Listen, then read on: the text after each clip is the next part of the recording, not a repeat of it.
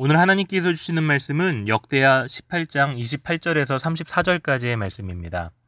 오늘 본문을 이해하기 위해서는 어제 본문의 내용을 알아야 합니다. 그래서 저는 어제의 본문을 중심으로 묵상을 해보았습니다. 여호사밧과 이스라엘 왕이 함께 길르한 라못을 치려고 모의하죠. 그런데 여호사밧이 이 전쟁에 대한 명분이 없었습니다. 하나님의 뜻이 맞는지를 고민하다 이스라엘의 왕에게 괜찮은 선지자가 있다면 그에게 물어보라고 권면합니다. 이스라엘의 왕이었던 아합이 선지자 400명을 불러서 이 전쟁에 대해서 질문을 합니다. 그러자 모든 선지자들이 일제히 하나님이 승리케 하실 전쟁이니 담대하게 전쟁에 임하, 임하십시오 라고 격려합니다. 하지만 그들의 예언이 성에 안 찼는지 여호사밧은 또 다른 선지자가 없는지를 묻습니다. 그때 아합이 생각난 선지자가 미가야 선지자였는데요. 어, 그는 아합이 원하는 말보다는 하나님의 말씀을 직언하는 선지자여서 아합이 굉장히 싫어했었던 사람입니다. 어, 여호사밧의 요청으로 어쩔 수 없이 아합은 사람을 보내 미가야를 데려오게 합니다. 어, 근데 그를 부르러 간 사람이 미가야에게 다른 모든 선지자들은 왕에게 좋은 말로 격려하니까 그들 중 한 사람처럼 당신도 좋은 말로 왕에게 말하, 말해달라라고 말합니다. 그들 중 한 사람, 여기서 그들은 다수이며 한 사람은 소수, 아니 말 그대로 단 한 사람을 의미하는 것이죠. 다수의 의견은 한마디로 가장 힘있고 확실한 주장입니다. 그런 상황에서 이 한 사람의 말은 보잘 것 없고 아무런 영향력도 없을 것입니다. 그래서 많은 사람들은 이러한 상황에 직면했을 때 다수의 의견에 동참하고자 합니다. 어, 우리가 잘 아는 다수결의 법칙은 민주적이며 이상적인 제도이죠. 모든 사람들의 의견이 다 같을 수는 없기에, 아니, 다 맞을 수는 없기에, 그 중에서 과반수 이상이 찬성하는 안건이 통과되는 것입니다. 하지만 하나님의 말씀은 말씀과 정반대의 의견을 제시하는 사람들의 말과 의견이 다르다고 말하지 않습니다. 하나님의 말씀은 그것을 틀렸다라고 말합니다.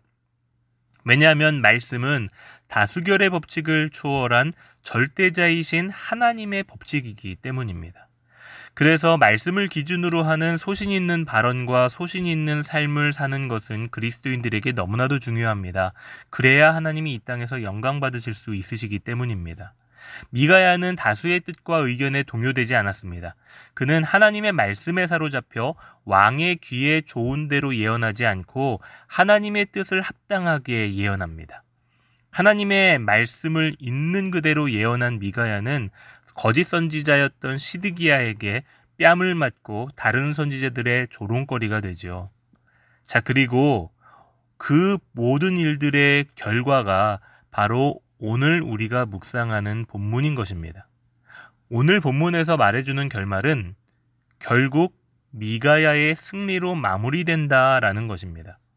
아합은 여호사밭이 자기처럼 분장하게 해서 적들을 교란시키는 헛된 모략을 세웁니다. 오늘날의 언어로 머리를 굴린다고 하죠. 그러나 그런 아합의 헛된 모략은 스스로의 덫에 걸리게 하므로 결국 그는 큰 부상을 입고 전쟁에서 패배하게 됩니다. 오늘 본문의 제목은 단 하나의 화살입니다. 아합이 적군에게 단 한 번의 화살을 맞고 부상을 입게 된 것이죠. 단 한 사람의 진실한 하나님의 메시지가 단 하나의 화살을 통해 응답된 것입니다. 이것은 하나님의 말씀이 얼마나 정확하고 확실한지를 분명하게 보여주는 본문입니다. 오늘 우리의 삶 속에 이러한 질문을 한번 던져보시기 바랍니다.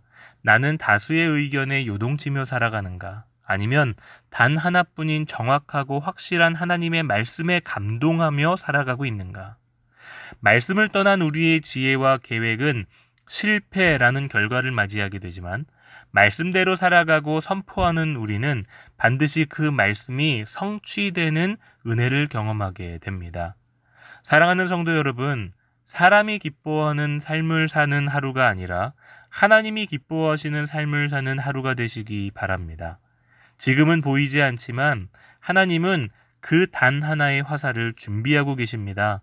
그리고 그 단 한 번의 화살은 반드시 하나님의 약속의 성취라는 관역을 향해 정확하게 꽂히게 될 줄로 믿습니다.